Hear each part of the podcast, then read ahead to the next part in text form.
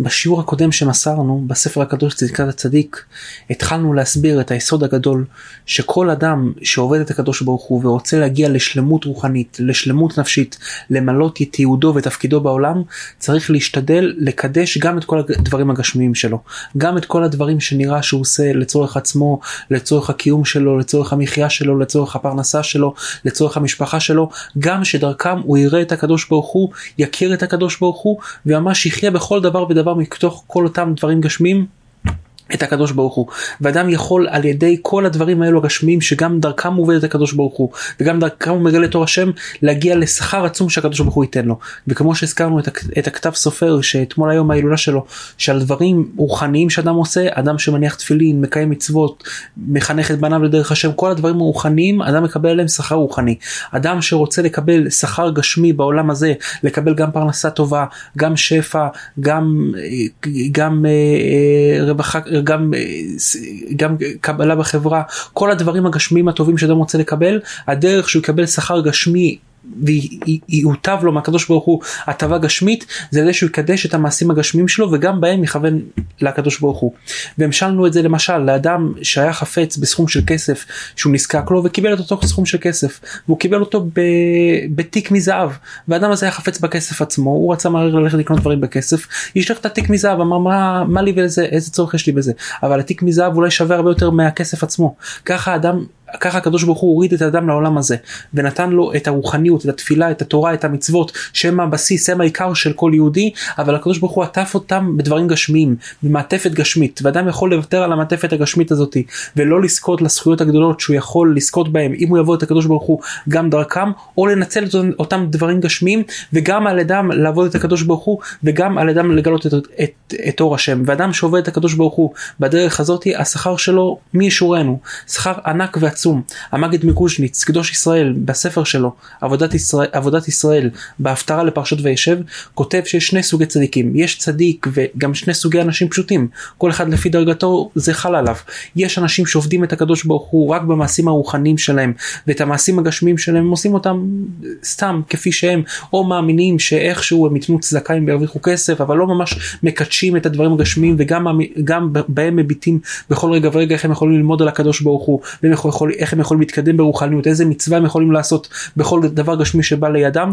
יש סוג אנשים כאלה הם אהובים וחביבים על הקדוש ברוך הוא, אבל אדם שלוקח את כל החיים שלו לרוחניות, כל דבר ודבר הוא רואה בו את הקדוש ברוך הוא, כל דבר ודבר הוא חושב איך על ידו הוא מתקרב לקדוש ברוך הוא, גם בדברים גשמיים הוא חביב ואהוב על הקדוש ברוך הוא פי אלף, כך כותב עבודת, עבודת ישראל המגיד מקושניץ, ממי שעובד את הקדוש ברוך הוא רק בדברים הרוחניים שלו, והדבר הזה ידוע ומפורסם, דוד המלך אמר שיביתי השם נגדי תמיד, שתמיד בכל מצב שבו אני נמצא אני משווה את השם כנגדי, אני עובד את הקדוש ברוך הוא ואני רואה אותו כנגדי בכל מצב, בבית המדרש, בבית המלאכה, בכל מקום שבו אני נמצא, דוד המלך אמר שלמה המלך אמר בכל דרכיך דאהו שאדם צריך בכל דרך שהוא הולך בכל מעשה שהוא הולך לדעת את הקדוש ברוך הוא כל, בגמרות, במשניות, בדברי חז"ל, בכל מקום אנחנו מוצאים אזכורים לדבר הזה.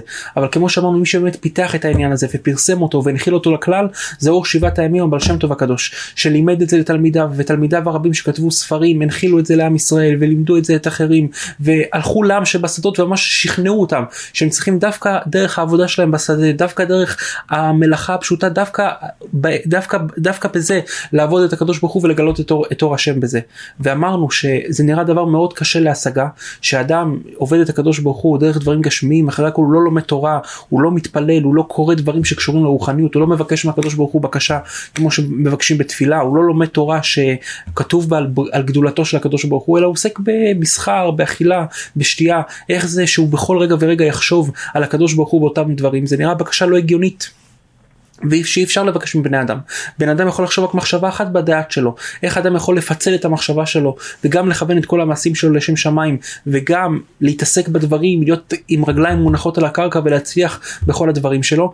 אז רבנו הקדוש רבי צדוק הכהן מלובלין בצדקת הצדיק באותיות ד' וו' חידש ואמר ש... וכתב שבאמת אדם לא צריך בכל רגע ורגע לכוון לעשות את רצון השם ובכל רגע ורגע במעשים הגשמיים שלו לכוון שהוא מנותק מכל הדברים ומכוון את הכל רק לשם שמיים.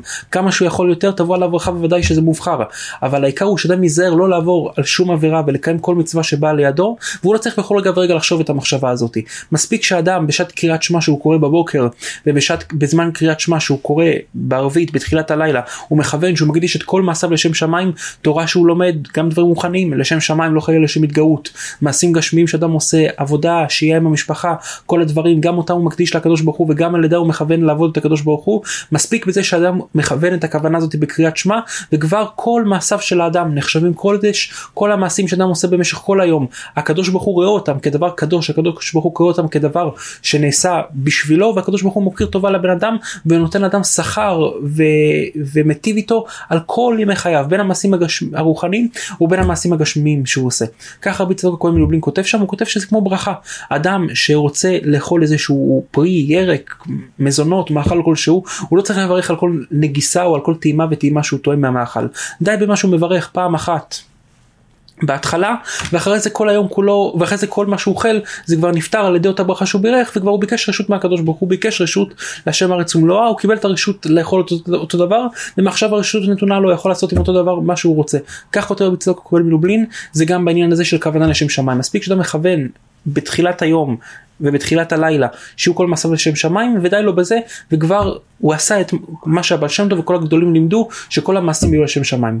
ואנחנו רוצים לרדת לעומק של העניין הזה ולבאר אותו כי באמת צריך להבין איך זה יכול להיות שאדם חושב מחשבה שתי רגעים ביום, ברגע שהוא אומר שמע ישראל השם אלוקינו השם אלוקינו השם אחד בבוקר, ובשעה שהוא אומר שמע ישראל השם אלוקינו השם אחד שוב פעם בערב, הוא חושב מחשבה, וזה נחשב לו כאילו כל היום הוא חשב את המחשבה הזאת. אדם לוחץ על כפתור בבוקר, כל המעשים שלו נעשים קודש. אדם לוחץ על כפתור בערב, כל השינה שלו, החלומות שלו, כל הדברים שעוברים עליו במהלך הלילה, אם הוא מקפיד לא לעבור שום עבירה, ומשתדל כמה שהוא יכול ללמוד תורה, להידבק בקדוש ברוך הוא, כל מה שהוא עושה, קודש. איך זה יכול להיות? אדם בסך הכל חשב מחשבה רגע אחד, איך זה יחול לכל היום כולו? צריך להבין את זה. זה דבר שקשה מאוד להבנה. אדם ברגע אחד נמצא בבית הכנסת בבוקר מצהיר כל המעשים שאני אעשה אני עושה אותם בשם שמיים. כל היום כולו נהפך לקודש. אם הוא לא מכוון את הכוונה, את הכוונה הזאתי סביר להניח שהוא לא היה מצליח באמת לעבוד את הקדוש ברוך הוא בכל דבר גשמי שהוא היה עושה. הוא היה הולך לאכול הוא אוכל לשם, לשם להשביע את, רעבו, את, את רעבו. היה הולך לעבוד עובד לשם להביא פרנסה הוא לא היה מקבל שכר על כל זה.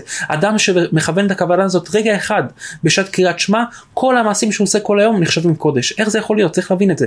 מה כל כך מיוחד בקריאת שמע נותנת כוח שהמחשבה שהוא חושב בקריאת שמע נהפכת להיות מחשבה תמידית על כל היום שחלה על כל היום כולו למרות שאתה לא חושב את המחשבה הזאת כל היום כולו. ובפרט שאם באמת נתבונן בצורה יותר רחבה על העניין נראה שזה לא חידוש רבי צדוק הכהן מלובלין בעצמו חידש. היסוד הזה כבר נמצא בגמרא שרבי שמעון בר יוחאי אומר אותו. הגמרא במסכת מנחות בדף צדיק ט עמוד ב' אומרת מביאה את, ה, את, ה, את הציווי שהקדוש ברוך הוא ציווה את יהושע בן נון הקדוש ברוך הוא אמר ליהושע בן נון מיד אחרי פטירתו של, של משה רבנו לא ימוש ספר התורה הזה מפיך והגית בו יומם ולילה. הקדוש ברוך הוא נתן ציווי ליהושע בן נון ולכל עם ישראל באותו דור ובכל הדורות שספר התורה לא ימוש מפיהם שבכל רגע ורגע השפתיים שלהם יהיו דובבות דברי תורה שבכל רגע ורגע האדם ידבר וידבר וידבר דברי תורה. כך הקדוש ברוך הוא ציווה. וכמובן זה לא בקשה שאנחנו יכולים לעמוד בה. אדם צריך אה, לעשות כל מיני צרכים שיש לו לעשות בחיים בלתי אפשרי לעמוד בזה. אז היינו חושבים שהכוונה היא כל רגע פנוי שיש לאדם ובאמת אדם חובה עליו לנצל כל רגע פנוי שיש לו ללימוד תורה אבל בגמרא שלו במסכת מנחות רבי יוחנן בשם מביא בשם רבי שמעון בר יוחאי שדי בזה שאדם קורא קריאת שמע בבוקר ובערב בבוקר הוא קורא קריאת שמע ובערב שוב פעם קורא קריאת שמע ובזה כבר הוא יוצא ידי חובת המצווה והגית בו יומם ולילה לא ימוש ספר התורה הזה מפיך. כמובן שהרמה פוסק ביורי דעה בסימן רמ"ו שזה רק למי שהפרנסה קשה עליו הוא צריך לעסוק בפרנסה וכל עת פנאי הוא עוסק בדברי תורה ובשאר הזמן גם אם הוא באמת צריך לעסוק בצרכי פרנסה גם הזמן שהוא עוסק בצרכי פרנסה נחשב לו שהוא קורא שהוא לומד שהוא, שהוא למד בהם תורה בגלל שהוא כיוון בקריאת שמע. בגלל שהוא כיוון בקריאת שמע לצאת, לצאת, לצאת ידי החובה הזאת וזה דבר חידוש עצום. איך קריאת שמע שאדם כמו שהמהרש"א מדייק שם אפילו אדם לא עושה מעשה נוסף. אדם עושה את המצווה שחלה עליו לקרוא קריאת שמע וזה כבר הופך את כל היום שלו כאילו למה תורה. צריך להבין בשכל בדעת שלנו איך זה מסתדר איך זה קורה. אדם חושב מחשבה ברגע מסוים אז באותה מחשבה אותו רגע שהוא חושב את המחשבה המחשבה שולטת על המעשה. איך אדם יכול לחשוב שתי רגעים ביום מחשבה והיא תשלוט לכל אורך היום כולו. אז בשביל להבין את זה אנחנו רוצים להבין את כל להקיף ולהסביר את כל המערכת הזאת שנקראת מערכת הזמן. הזמן זה לא דבר שאנחנו נוהגים לשים לב אליו, הוא לא דבר שאנחנו יכולים לדבר איתו, לא דבר שאנחנו רואים אותו, לא דבר שיש לו ממשות, אבל אם נתבונן הוא כנראה הכוח העליון, החסין, העצמאי הכי גדול בבריאה. ידוע שהקדוש ברוך הוא ברא את העולם משלושה מרכיבים מרכזיים. עולם שנה נפש. יש שלושה זה כתוב בספר היצירה ראשי תיבות עשן יש שלושה דברים שהם המרכיבים המרכזיים של העולם. בסופו של דבר הם יוצרים את כל ההוויה של העולם ומנהלים את העולם. דבר ראשון עולם. העולם עצמו. הקרקע השמיים המציאות שאנחנו חיים בתוכה. הקרקע שלה אנחנו מתהלכים בבתים שבהם אנחנו חיים. זה כוח אחד בבריאה. הכוח השני זה השנה כוח הזמן, הזמן שחולף, כל הזמן, חול, הזמן מתקדם, הקדוש ברוך הוא בבריאת העולם הפעיל את מערכת הזמן ומאז העולם כל הזמן רק רץ רץ רץ. הדבר השלישי זה הנפש, כל הבעלי חיים שיש להם נפש אה, רק חיה ובעלי, ובעלי הנפש בני אנוש, האנשים יש להם גם נפש מדברת. הקרקע, העולם הוא דבר יסודי מאוד עליו אנחנו מתהלכים אבל אנחנו שולטים עליו בני אדם אדם יכול לבנות איזה בית שהוא רוצה אדם יכול לחפור אז הקרקע, העולם נמצא בשליטת האדם. הנפש, האדם, גם האדם נתון בידי אנשים אחרים, האדם נתון בידי הקרקע, הקרקע קולט את האדם בתוכה, האדם מוגבל בתוך המקום שבו הוא נמצא. הדבר היחיד שלא מוגבל לשום דבר, ומעולם אף אחד לא חשב אפילו להתמודד איתו, לנסות להילחם בו, או לפתח איזה שיטה כנגדו, זה הזמן. אי אפשר להילחם נגד הזמן, אי אפשר להחזיר את הזמן, אי אפשר לקחת את הזמן קדימה. זמן זה דבר שהקדוש ברוך הוא לא נתן שום יכולת התמודדות איתו. ולמרות זאת הזמן הוא לא כללי לכל העולם. לא כל העולם חווה את הזמן באותה צורה. כל אדם ואדם חווה את הזמן בצורה שונה. בעולם זה נחשב לאחד מהמדעים הגדולים ביותר קוראים לזה תורת היחסות במשך במשך שנים רבות אלפי שנים. כל החוקרים לא ידעו איך להסביר את התופעה הזאת שנקראת זמן. אנחנו רואים שאדם אחד הזמן עובר עליו מהר אדם אחר הזמן עובר עליו לאט. מקומות מסוימים אנשים מרגישים שהזמן רץ מהר מקומות אחרים הזמן הולך לאט. אנשים לא החוקרים לא ידעו איך בדיוק להגדיר ולאפיין מה זה נקרא זמן ואיך קצב התזוזה שלו. ניסו לחשב את זה בכל מיני דרכים עם, עם, עם, עם מהירות האור וכל מיני, וכל מיני כאלה דברים לא ממש הצליחו. עד שלפני בערך 100, 100, 100 וכמה שנים היה אדם בשם איינשטיין שפיתח את תורת היחסות שאמר ש... לא, נחש... לא צריך לחשב את הזמן בצורה אחת, יש זמן, אמנם זמן כללי של העולם, אבל כל אדם ואדם חווה את הזמן בצורה שונה וצריך להתייחס לכל אדם בצורה שונה. ולא כל אדם שו... אה, ש... אה, אה, חווה את הזמן בצורה שונה מהמוצא שלו, מאיפה שהוא הגיע, מצבע העור שלו, אלא על פי המעשים שאדם עושה. אדם שמנצל את הזמן שלו ועושה הרבה מאוד מעשים, אז ההרגשה שלו לזמן מאוד, מצמצ... מאוד מצטמצמת והוא מרגיש שעבר עליו מעט מאוד זמן. אדם שמספיק הרבה מאוד זמן, זמן יכול להיות שהוא הספיק דברים שאדם אחר מספיק ב-24 שעות והוא באמת אולי עברו 24 שעות אבל הוא מרגיש שעברו רק שעתיים מרוב ההספק שהוא הספיק שהוא הספיק לעשות.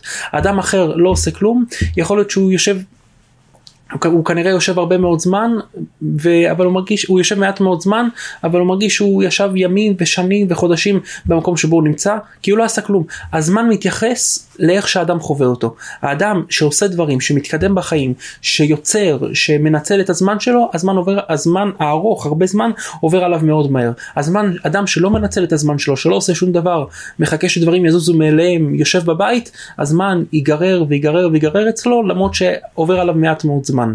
דימו את זה לאדם שרץ ביער, אדם שהולך, אדם שהולך ביער אז העצים הוא, רואה את העצים זזים, העצים, העצים עומדים במקום והם זזים לאט, אדם שהולך, רץ מהר ביער הוא גם רואה את העצים זזים מהר, זה אומר שהעצים זזים? לא, הוא פשוט זה איך שהוא חווה את זה. השם שהחוקרים נתנו לזה זה השעון, הביולוג, זה השעון הביולוגי והשעון הפיזיקלי. השעון הפיזיקלי זה השעון של העולם, זה שעה אחידה, יש 60 דקות, ב, 60 דקות בשעה, איך שהשעון מתקדם, איך שהזמן רץ. איך אדם חווה את השעה זה נקרא שעון ביולוגי.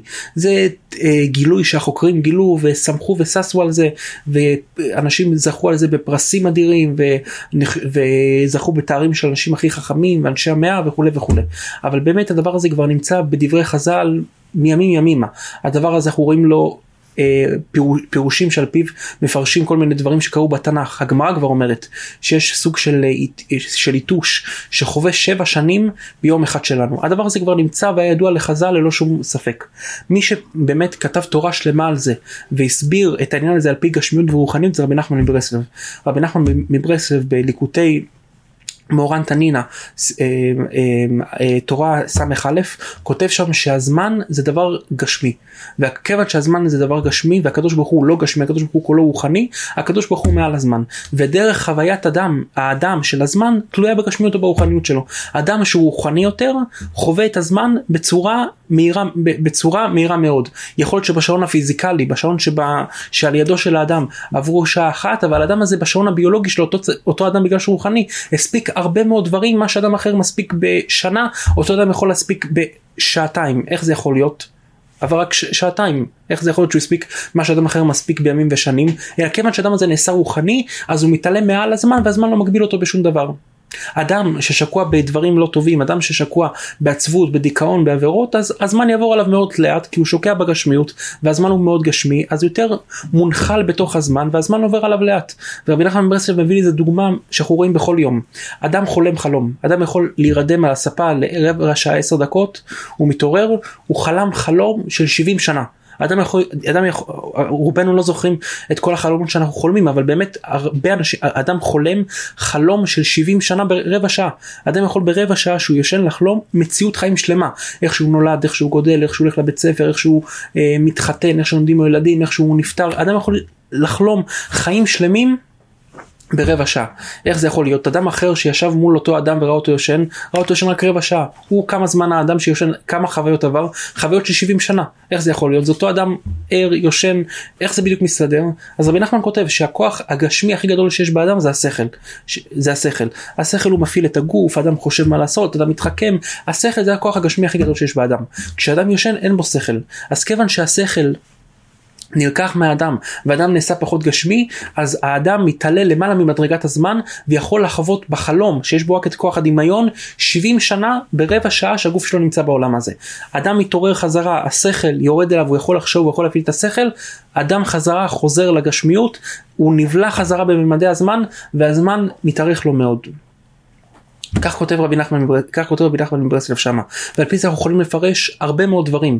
אנחנו רואים צדיקים שבזמנים מועטים הספיקו דברים שגם אדם, אדם שיחיה כימי מתושלח לא יספיק אה, אה, לעשות. משה רבנו. משה רבנו למד ביום, ביום אחד או בשעה אחת את כל התורה שכל הצדיקים כתבו במשך כל הדורות. כתוב אה, שמשה רבנו עלה למרום ל-40 יום היה לומד את התורה ושוכח אותה ביום ה-40 למד את כל התורה כולה כל חידוש בימינו שלושת אלפים וכמה שנים אחרי משה רבנו התלמיד מחדש מתורת משה משה רבנו למד את הכל. הארי הקדוש נפטר בגיל 38 את כל תורת הקבלה הייחודים הכוונות כל הדברים חידש בש... בסך הכל עד שהוא הגיע לגיל 38. אה, אין סוף צדיקים. רבי צדוק כהן מלובלין שעכשיו אנחנו לומדים את התורה שלו ברוך השם זוכים ללמוד אותה ביחד עם אלפים כל יום ויום. מסופר עליו שכשהוא היה צעיר לימים הוא פעם אחת התהלך עם חמיב ברחובות העיר וחביב אמר לו תספר לי תגיד לי איזה דבר חוכמה תספר לי משהו אז רבי צדוק הכהן מלובלין הביט על איזה אילן על איזה עץ שהיה שם ותוך עשר שניות אמר לו בעץ הזה יש מספר גזה וגזה של עלים מספר עצום של מאות אלפים.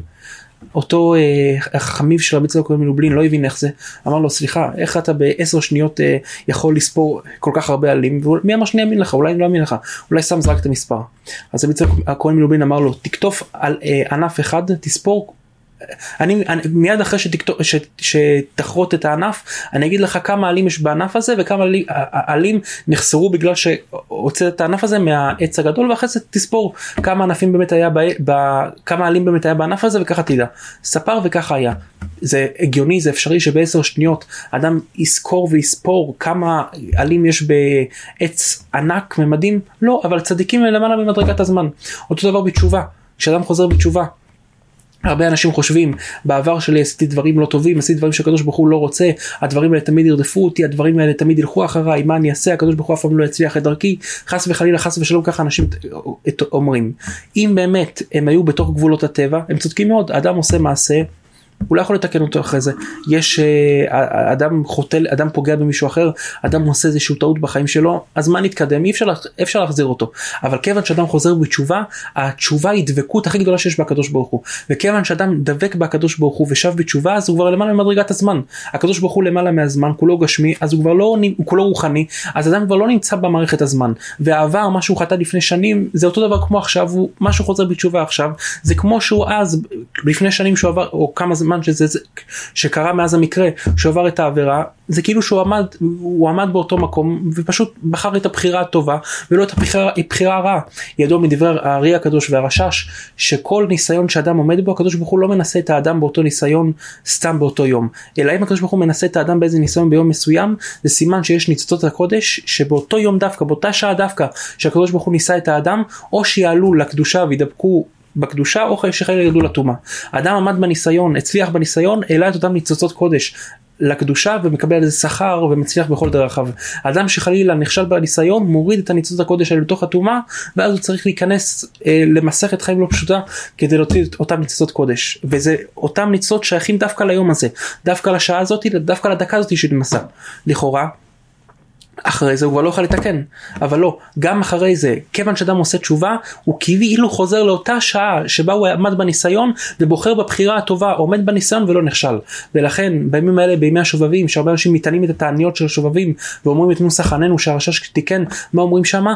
הרשש תיקן לומר שבזכות בזכות הלאו שאדם עבר עליו ועכשיו אדם מתעניין לתקן אותו בזכות אותו לאו הקדוש ברוך הוא תקבל את התשובה שלו. איך אדם יכול לבקש שהקדוש ברוך הוא יסלח לו בזכות אותו לאו שעליו הוא עבר? הוא עבר עליו. מה איזה זכות עכשיו יש לו לבוא ולבקש. אלא כיוון שאדם עשה תשובה אדם כאילו חזר לשעת הניסיון ועמד בניסיון ויכול לבקש מהקדוש ברוך הוא עמדתי בניסיון בבקשה תמחה לי ותסלח לי. אדם למעלה ממדרגת הזמן אם הוא דבק בקדוש ברוך הוא.